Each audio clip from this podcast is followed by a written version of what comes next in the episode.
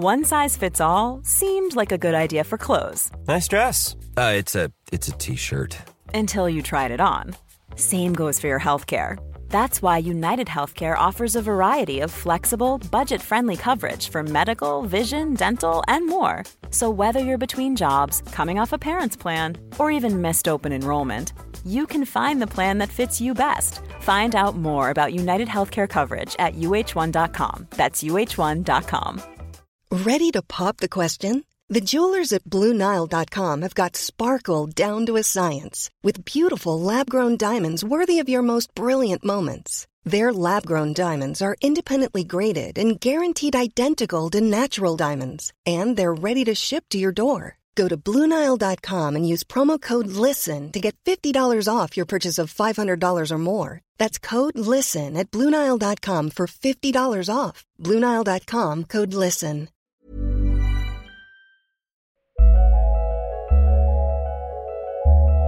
Hello, fellow time travellers. Trun, trun, trun. Welcome to the first stop on our journey around the world this time.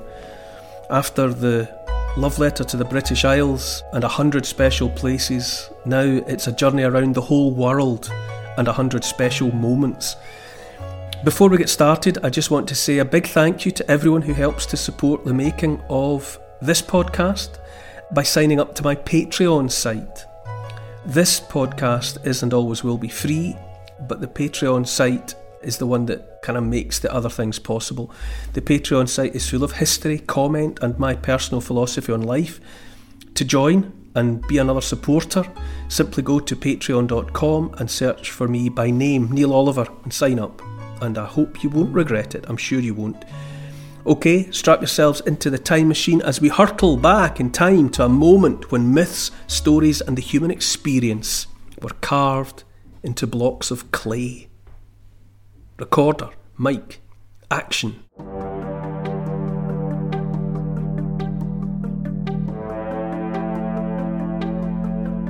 To take her over, to possess her, to destroy her, to make her one. A temple dedicated to the goddess of love, beauty, and war.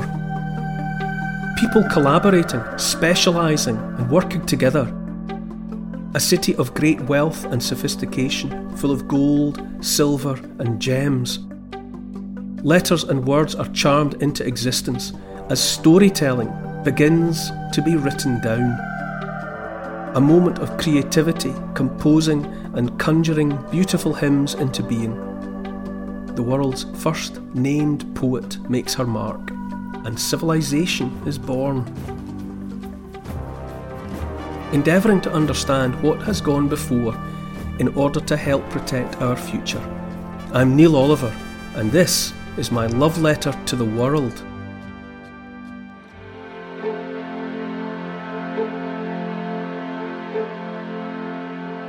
Hi, Neil. Great to be setting off on another journey together. Thanks for having me along. I'd like to start by asking where you've decided to begin your history of the world. It's great to have you too, Paul, and all our fellow time travellers along for the ride. Yeah, well, it was a conundrum. Where to begin a story of the world? There are so many beginnings, aren't there? But this is my story, and I've chosen to begin it with a woman of words, a woman of great power and intellect. We're going back in time 4,300 years to the grand city of Ur in Mesopotamia to meet the world's first known poet, Enheduanna. It's the very beginning of, uh, of my story of the world, Paul. The story of the world that seems to make sense to me.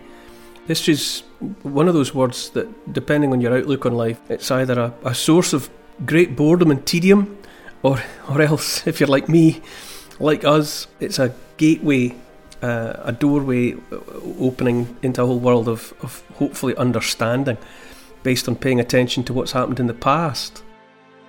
Yeah, a lot of people do talk about being put off history, don't they? With Yeah, it, it's just, I mean, at, at school I was hopeless at certain things. I was hopeless at maths. I, I wasn't good at the sciences, certainly not the hard sciences like physics and chemistry. I had a bit of a an ear for biology, and that was a subject that I did right to the end. I did, you know, higher biology, but I did higher history and higher English. we're all wired up differently, and ultimately, I think later life has shown me that I'm inspired by stories. I can get into, funnily enough, I've realised for a long time that I can get into physics and I can get into chemistry if it's delivered to me like a story. I'm that simple. It's the format. If you start talking to me in a way that brings an element of storytelling into it, then I can get it. I remember listening to something online years ago, a physicist, a physicist from back in the in the 70s, and he was talking about the quantum world, quantum mechanics and so on, which I think if I'd been confronted with that at school, I'd just have been lost given the way that, that the teachers t- tended to approach subjects when I was at school. But this guy, when he spoke, he said, um, and he brought in an element of storytelling. He said, a lot of us imagined, or, or, or, or our scientists imagined for the longest time that the world was made of small things. And if you looked at the small things, they were made of smaller things. And if you looked at the smaller things, they were made of smaller things again. So it was all a, it was all a process of, of big, small, smaller, smallest going down. But then they realised with the with the advent of quantum theory uh, that actually it was about a world of probabilities. It, it was about things that could happen, might happen, were capable of happening. And, and he said, and this was the bit that got me, he said, We exist, we as a species, we exist in a King Midas like predicament, in that we are always unable to feel the true texture of reality because everything we touch turns to matter. And that's not really reality. That's just our perception of reality. Anyway, you know, I'm digressing dreadfully there. But what, what, all I mean to illustrate is the idea that once you, once you bring in analogies and, and other associations, these subjects start to open up for me. And then I can be almost tricked into the heart of the matter. So anything that was stories, English, history, things that were obviously about storytelling appealed to me. And they go in that, that sort of information goes into my head and I can remember it. So, what I wanted to embark upon was telling a story of the world. My ultimate dream was to be able to tell the story of the world. And in order to do that, I thought I'll, I'll highlight a number of moments, bright flashes of light or inspiration, other people's bright flashes of light or inspiration, not mine. And I thought if I just stitch a hundred of those bright lights together, uh, it'll tell a story.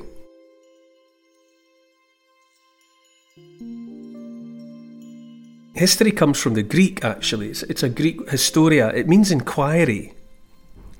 You know, it's an attempt to understand. So if historia is a Greek word, then it comes up through Latin, and by the time you get to, say, Middle English, there isn't any dis- differentiation or distinction made in, in Middle English between story and history.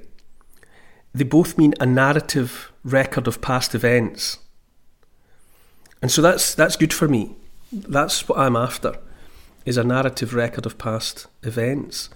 And so how do you where do you begin that story? And so it seemed straightforwardly to make sense to begin with the first of the storytellers, the first people who had writing.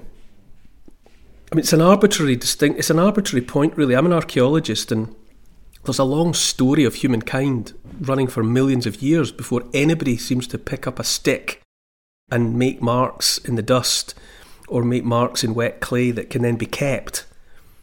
But from that moment on, there's history, if you like, because people are keeping a record, a permanent record. It, really, it starts out in the most utilitarian way. The, the first things that were written down were probably lists of crops you know, people keeping track on the amount of wheat or the amount of barley uh, and maybe the amount of money that was exchanged for the wheat.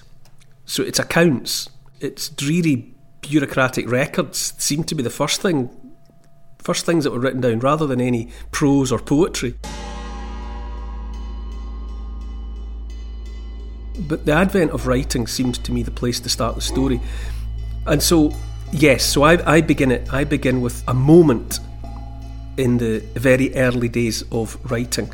And it's definitely important to say that by that point, which is, well, it's, it's about, I'm going to start the story, but around about 4,300 years ago, We're, looking at kind of 5,000 years here in this, in this season two. But of course, by the time you get to the first people writing things down, we've come a long way. That that has to be understood. You know, the species and variations on the theme of what it is to be human have been around for millions of years by that point. And when it comes to say storytelling, obviously there's there's art before there's writing. You know, there's the cave art. You know, if you go into Lascaux and Altamira and places like that in France, Chauvet Cave, and you see the, the, the wonderful illustrations of, of animals and other symbols and geometric patterns, at some level, that's storytelling. That's story. And, you know, Picasso said after Altamira, all is decadence. You know, and he, was one of the greatest artists that there ever was. And he looked on at that ancient art from 30 odd thousand years ago and thought they had it cracked then wasn't bettered by Leonardo or Michelangelo or Picasso. So there was eloquent storytelling there in, in, in that rock art. But I decided, and it's it's arbitrary, but I decided to start my story with the first named poet. And, and that first named poet is a woman called Enheduanna. And she, around 4,300 years ago, was the high priestess of a temple in the city of Ur, in the civilization recorded as Sumer, in the land of Mesopotamia. Mesopotamia means the land between the rivers. That's the Tigris and the Euphrates rivers, in what we regard as the Middle East. And Sumer was one of the civilizations that was established in that part of the world. And Ur was a city. Uh, and by the time Enheduanna was in her temple there, it was a place of great sophistication and civilization. When Ur was excavated by British archaeologists, as it turned out in the 1920s and 30s, they found gold and they found silver and they found gems. That the, the people, there were artisans and craftsmen who were making and glorifying all sorts of items with precious metals and precious stones. Uh, and they were also recording the written word. And we know that because the archaeologists found great masses of clay tablets into which had been impressed a, language. Each letter, if you like, or, or each word was assembled by using the end of a reed that had been cut through with a sharp knife to leave a triangular shaped section. And if you, they realised that if you pressed that into the wet clay in all manner of different patterns and combinations, they created an alphabet. And archaeologists and linguists call it cuneiform. Cuneus is the Latin for a wedge, and that, that triangular shape at the end of a cut reed has a wedge shape. So they, they established an alphabet of cuneiform. And so the archaeologists found hundreds and hundreds of clay tablets into which uh, scribes had written uh, with the cuneiform language.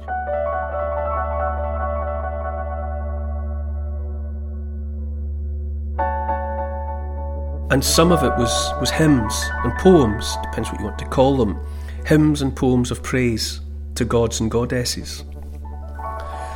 And Enheduanna was one of those who composed some of the hymns 4,300 years ago.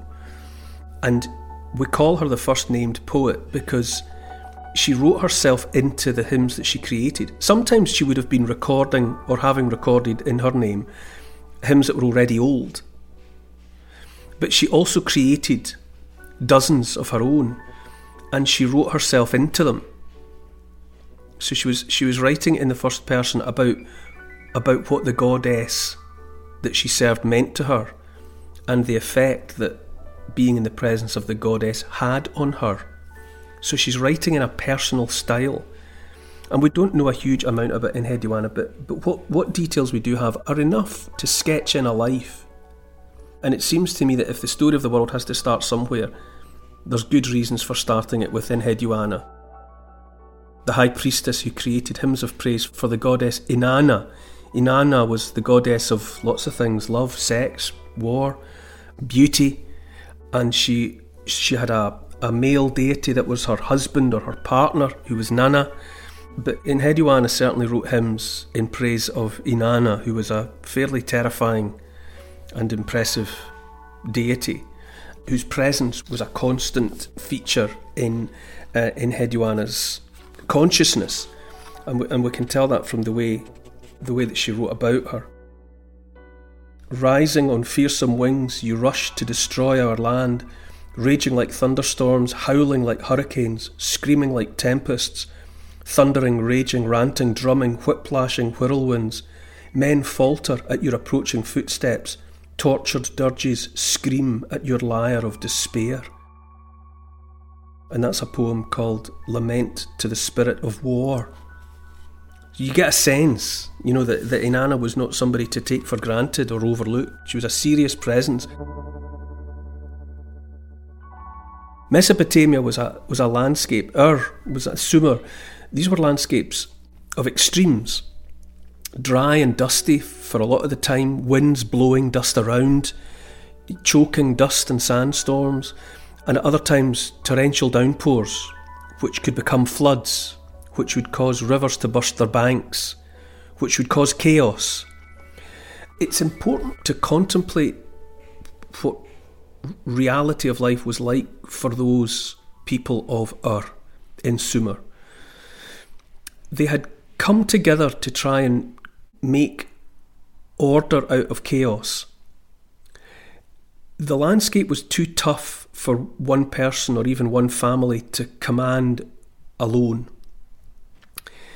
the only way to, to get a handle on the place was to come together in large numbers. So tribes had to unify so that projects might be undertaken by hundreds of people at a time to make thousands upon thousands of mud bricks that would dry in the sun, so that great walls could be built, to keep rivers in check, to create levees so that there was some hope of protecting the fields from, from sudden floods and the rest. In temperate Europe, it was different. The soft, fertile soils there, across vast stretches of the European interior, lent themselves to being cultivated. Once people had adopted the technology of farming, the European interior was covered in, in swathes of fertile soil, and the climate was kindly. So that a family, an extended family of mum, dad, and the grandparents, and a few kids, could create a few fields and grow crops and, and be subsistence farmers in their own right. But that, in a, a counterintuitive way, worked against the establishment of what we would regard as civilization. Because people were able to remain isolated from one another without the necessity to come together and collaborate on big ideas.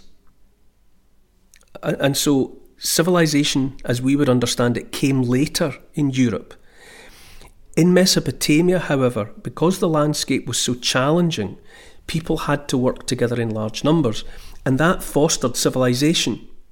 Because once the hundreds or even the thousands of people had laid out fields, had begun cultivating crops in large quantity, then there was surplus, and out of the surplus, it was possible to pay people who didn't have to work the land.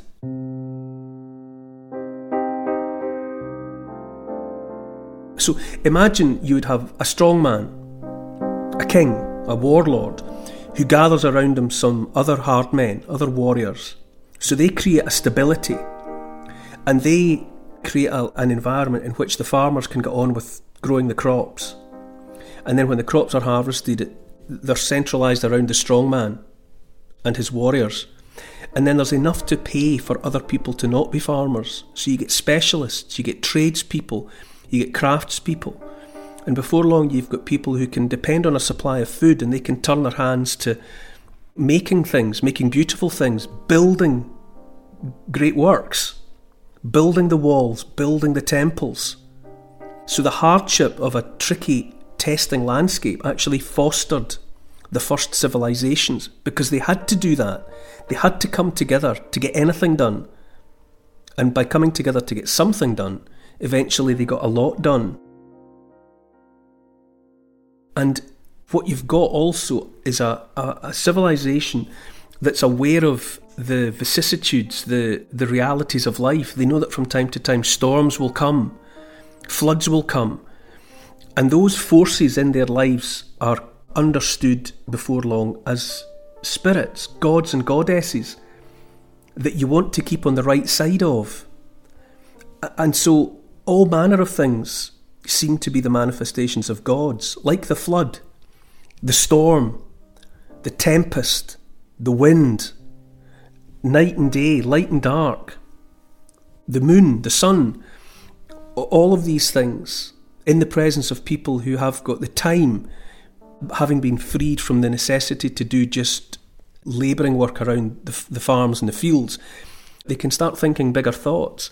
And so eventually you've got temples dedicated, keeping populations of priests and priestesses whose endeavour it is to stay on the right side of the gods and the goddesses, to offer them sacrifices, to pray to them, to create hymns that might be chanted or sung in their honour. And so all of that enables specialisation, which eventually gives you specialists like priests and priestesses. And so you've got religion.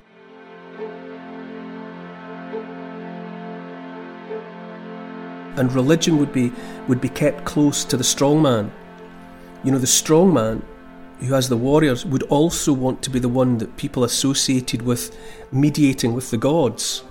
So he would employ the priests and the priestesses, and that's what you've got in the case of Enheduanna. Enheduanna seems to be either the daughter of Sargon the Great or somebody who was important to Sargon the Great for some other reason. Sargon the Great came from Akkad. He was the founder of the Akkadian Empire. And around the time we're talking about 4,300 years ago, he's in control of the civilization of Sumer. So Sumer is within the Akkadian Empire. And he's got people like Enheduanna in temples that he has ordered to be built, servicing the gods. That's who Enheduanna is. That's the context in which she exists. So now we've got an individual like Enheduanna. I mean, whatever, whatever Enheduanna's mother called her when she was a child, it wasn't Enheduanna. Enheduanna is a name that comes together from three words En, which means high priestess, Hedu, which means something like ornament, or something or someone that's there for the glorification of the gods, i.e., a priestess.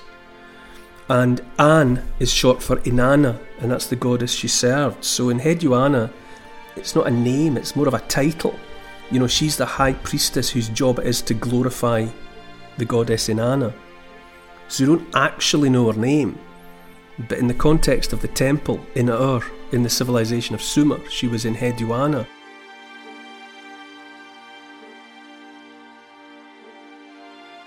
How did we how did we read her poems? Cuneiform was cracked like a code. People studied it. There's large quantities of it, and people were able to piece together what cuneiform must mean. We know about Enheduanna because she's there in the in the poems and hymns that she composed, that, that she created from scratch. But amongst other things that were found at Ur during excavations, there was a, a disc, an alabaster disc, about the size of a dinner plate, about 10 inches across. And, and on the front of it, there are four figures, four human beings depicted. And on the back, it describes who they are.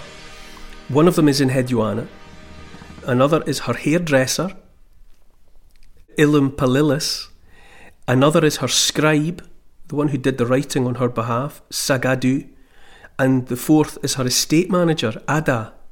Wow. So, right there, you've got a picture of her that she's got staff. You know, she's someone with, with a team around her. So, she, she doesn't even do the writing herself. She's got scribes, at least one of whom, let's imagine, is her favourite, Sagadu. She composes, she dictates, and Sagadu writes it down. So, already you begin to get a glimpse of her. We know that at that time in, in Ur, uh, in Sumer, both men and women wore clothes, first of all, made of wool in the earlier periods, later on, clothes made of flax. Both men and women wore like a, a shawl covering their top half but with one uh, shoulder exposed, and long skirts, floor length. So they were covered up apart from one shoulder.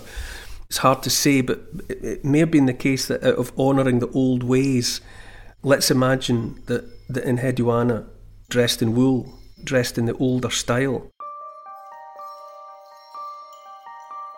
This is a story about moments, and in the moment, I just like to imagine to picture in my head Enheduanna in all her finery. She would have been styled and dressed to look distinctive.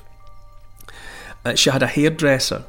You can imagine if you live in a place where there's winds blowing dust around all the time, if you want to look your best, you probably need someone to stay on top of your, your hairstyle. she probably wore some kind of headdress, maybe a crown of some of some description. We know also that Inanna and Nanna and the rest of the gods and goddesses were served by both men and women, priests and priestesses, and they seem to have dressed in a deliberately androgynous fashion. So they didn't dress to be identifiable as men or women.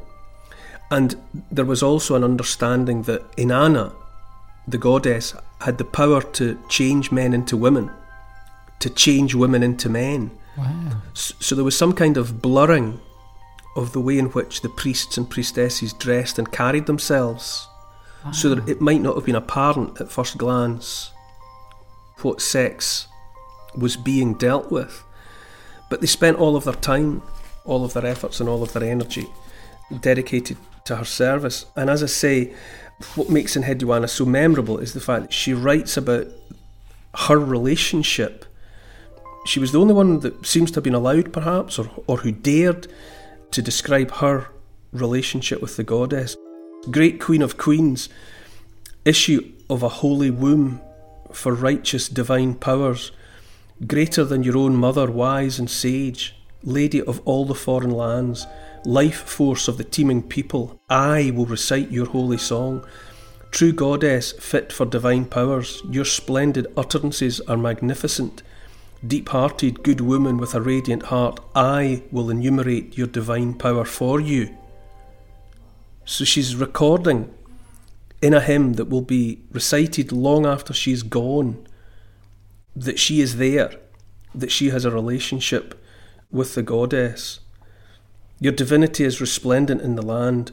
My body has experienced your great punishment, lament, bitterness, sleeplessness, distress, separation, mercy, compassion, care, lenience, and homage are yours, and to cause flooding, to open hard ground, and to turn darkness into light. It's powerful stuff.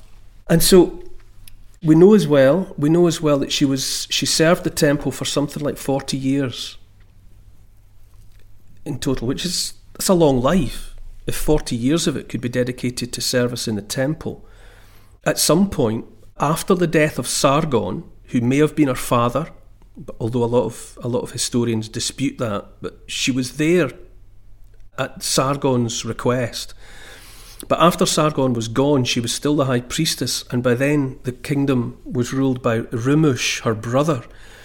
And there was some kind of coup by a warlord called Lugal Ane, and Enheduanna was driven from the temple at that point. She actually had to make a run for it. She even writes about that. Me, who once sat triumphant, he has driven out of the sanctuary. Like a swallow, he made me fly from the window. My life is consumed. He stripped me of the crown appropriate for the high priesthood. There's another reason why we suspect that in her moment, sat there with, or standing or walking the floor while Sagadu wrote down her words, she wore a crown appropriate for the high priesthood. You know, so there are there are bits and pieces scattered through her work that give us glimpses of what she was like. So that that's the moment that I think about. I think about her dressed with her shawl, with one shoulder exposed, with the long skirt, clothes made of wool, her hair styled, a crown on her head, and somewhere around her there's a scribe or scribes, and maybe those people who also take care of her, her estate manager, her hairdresser, are there in case she needs them.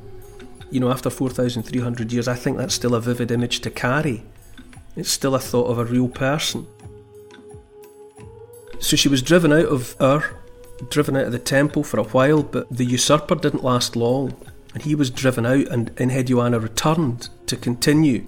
And the tablets that were recovered in the 20s and 30s, they weren't the work of Sagadu, they weren't the originals. And in a way, it's more important that they are what they are because they're copies of copies of copies. The stories that she recorded, the hymns that she composed, were regarded as important enough that they had to be copied and recopied handed down through the generations for hundreds of years. Her words were recognised as being of significance. There are even those who dispute that Enheduanna wrote the works that bear her name, in precisely the same way that there are those who have said that Shakespeare didn't write his plays. It's a fascinating parallel. Thousands of years apart, there are those who have said, no, no, these were not, they're not by Enheduanna, or at least they're not all by Enheduanna. The same sort of doubt was cast over her work as was cast over Shakespeare. And that might be the fate of the truly great poets, the truly great creators of new work, that after you're gone, people doubt that it's your hand on the work. But that body of work that she created, it influenced Homer. He was aware of her work. It influenced the Psalms of the Hebrews. It influenced the hymns of the Christians. The Song of Solomon is a clear echo of her style, the way that she went about the business of composing. So her genius, as well as the stories and the words, her style was copied, or her style influenced poets and writers who came after her. And it's all on account of, I think, the personalised way in which she writes about her goddess. You know, she wants Inanna to take her over, to possess her, to destroy her, to make her one. She and the goddess to become one thing. There's something about the passion that's in her work, that's in her creation, that, that led people to try and preserve what she had going on. At some stage, she offered Sargon her collected works, and she had at the top in the frontispiece, if you like, My King, something has been created that no one has created before. She was aware of what she had done. There's a glimpse of, I don't know, pride, vanity there. Something has been created that no one has created before. And it was me what done it. you know, it's that, that, that emotion's there.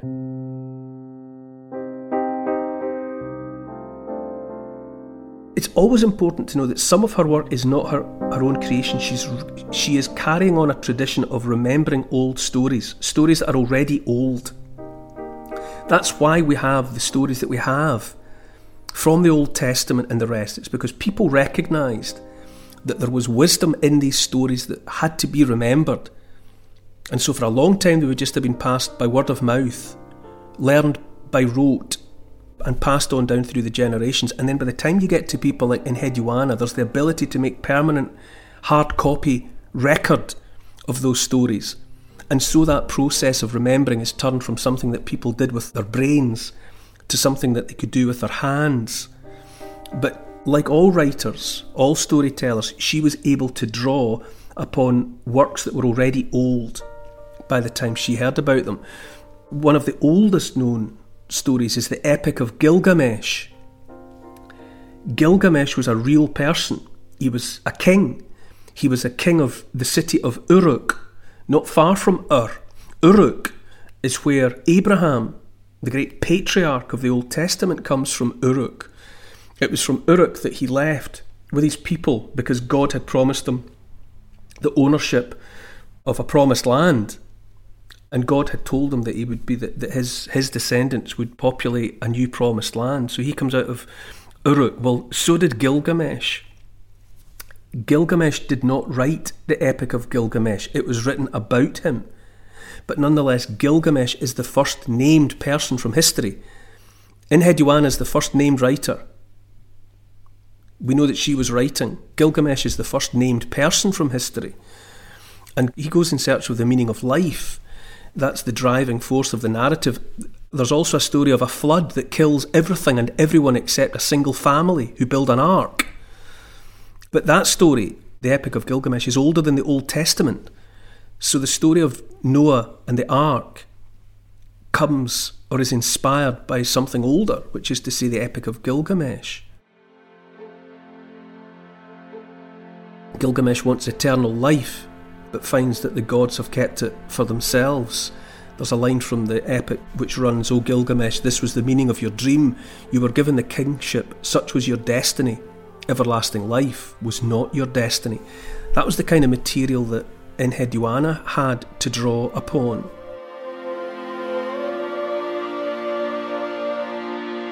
It's fascinating that literary works that old are still around. Yes. That you still know and read them. Yeah, they're echoing down from thousands of years ago, that's right.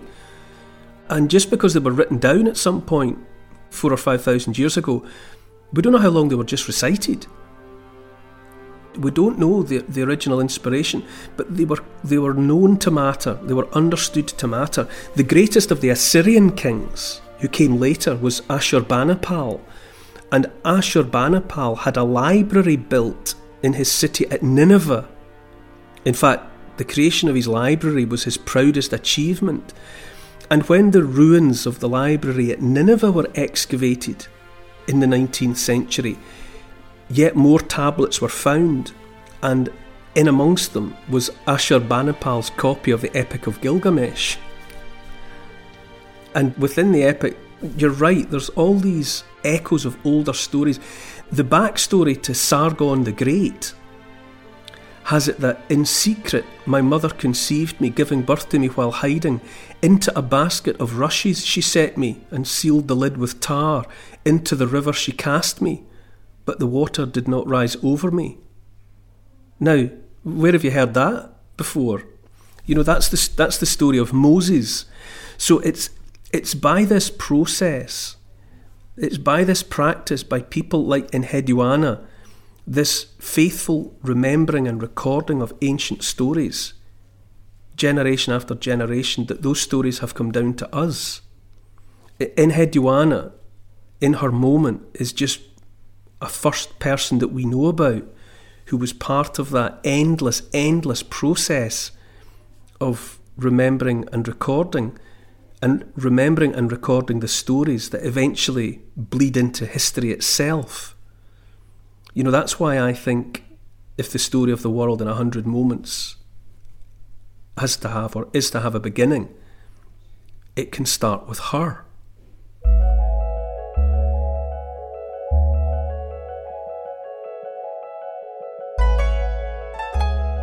Where is Ur in today's world? Ur. You are Ur. It was in the civilization known as Sumer, in the land of Mesopotamia. In modern terms, the, the site is about 200 miles southeast of Baghdad. Uh, so in Iraq. So it's in Iraq. Yeah. Imagine that. Iraq is a, is a place that for many people alive today, certainly in the West, you know, Baghdad has become a, a frightening place an idea of a, of a place dominated by terrorists. But, you know, ba- Baghdad is one of the cities that is in that part of the world where the deepest roots of civilization are. You know, you're back there in the territory of Babylon and the Hanging Gardens of Babylon. You know, that's all there in that part of the world. By the time of Enheduanna, I suppose you're right, it's important to think about that. Ur was already old you know, she wasn't there at the building of, of Ur. It has roots going back at least 5,000 years. You know, so, so by Enheduanna's time, it's already at least hundreds of years old. And at some point, the Euphrates River, one of the two rivers that is the making of Mesopotamia, the land between two rivers, at one stage, the Euphrates River was close by the walls of Ur.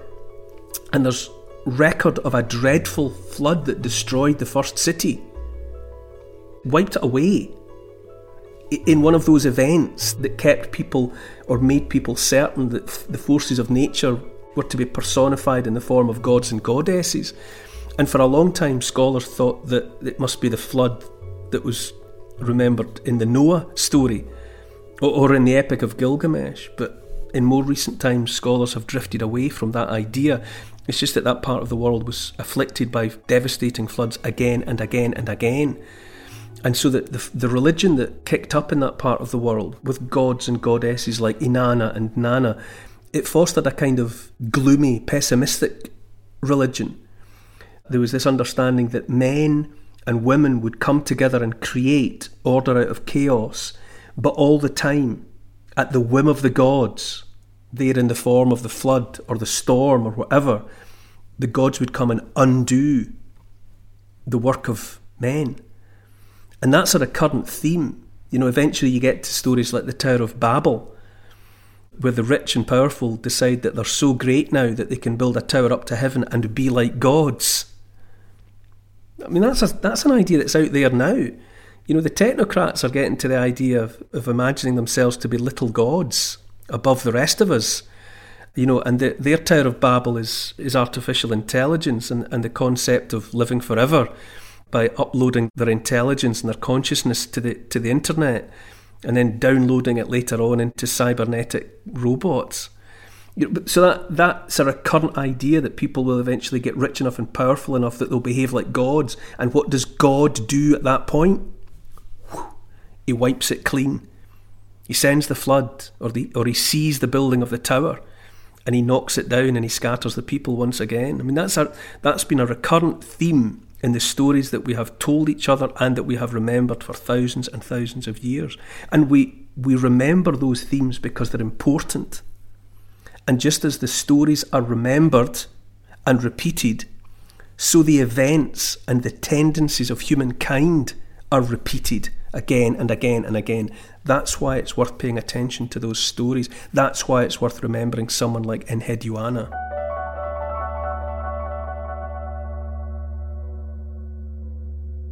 Humans had been developing for thousands of years, but when writing began, did it speed up the process of learning and accelerate civilization? Yes, I think so. It's it's one of those um, it's one of those shifts, isn't it? It's a, it's one of those paradigm shifts that that science historian Thomas Kuhn writes about. Maybe there's a nominated storyteller in a family, in a tribe, who dedicates some of his or her time to remembering the important stories, remembering the stories that pass on the wisdom, the accumulated wisdom of the tribe. But of course, it's only one person at a time is remembering, which makes the stories very vulnerable. If something happens to that person before they've had the chance to pass on the stories, then potentially all is lost. But with the advent of writing, suddenly you can make as many records of the story as you want and everyone can have a copy, potentially. Anyone and everyone can see the story instead of having to go and consult the storyteller.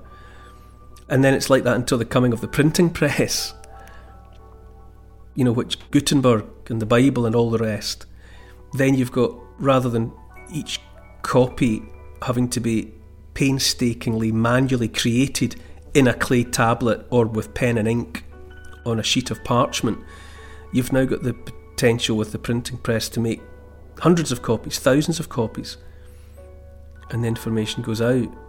Then you've got the coming of the internet and the World Wide Web. You know, it's, it's all these it's all these big steps that are taken. But yes, one of the first very big steps, one of the first paradigm shifts, was the coming of writing. And it's with reference to writing that we get the start of history.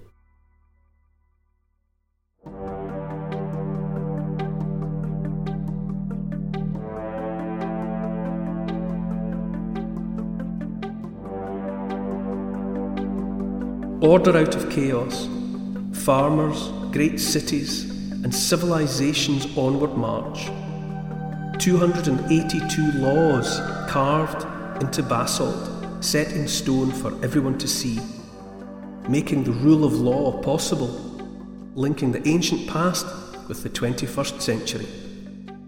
Next time in my love letter to the world. To help support this podcast, and to get access to new and exclusive history and comment videos every week, sign up to my Neil Oliver Patreon site. Be great to see you there. Check out the Instagram account called Neil Oliver Love Letter. My YouTube channel is simply called The Neil Oliver Channel. And to build this podcast, please tell your friends about it, get them listening, and write a review to convince the online crowd to join us.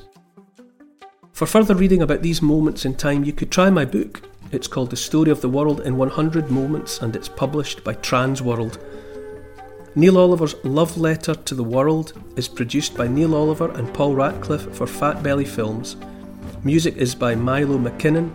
Social media and YouTube producer is Oscar CFR. Additional research is by Evie, Lucian, Archie, and Teddy. Finance is by Catherine and Trudy. Post production is by Althorpe Studios, and the graphics are by Paul Plowman. Thanks for listening. This has been an FBF Podcasts production.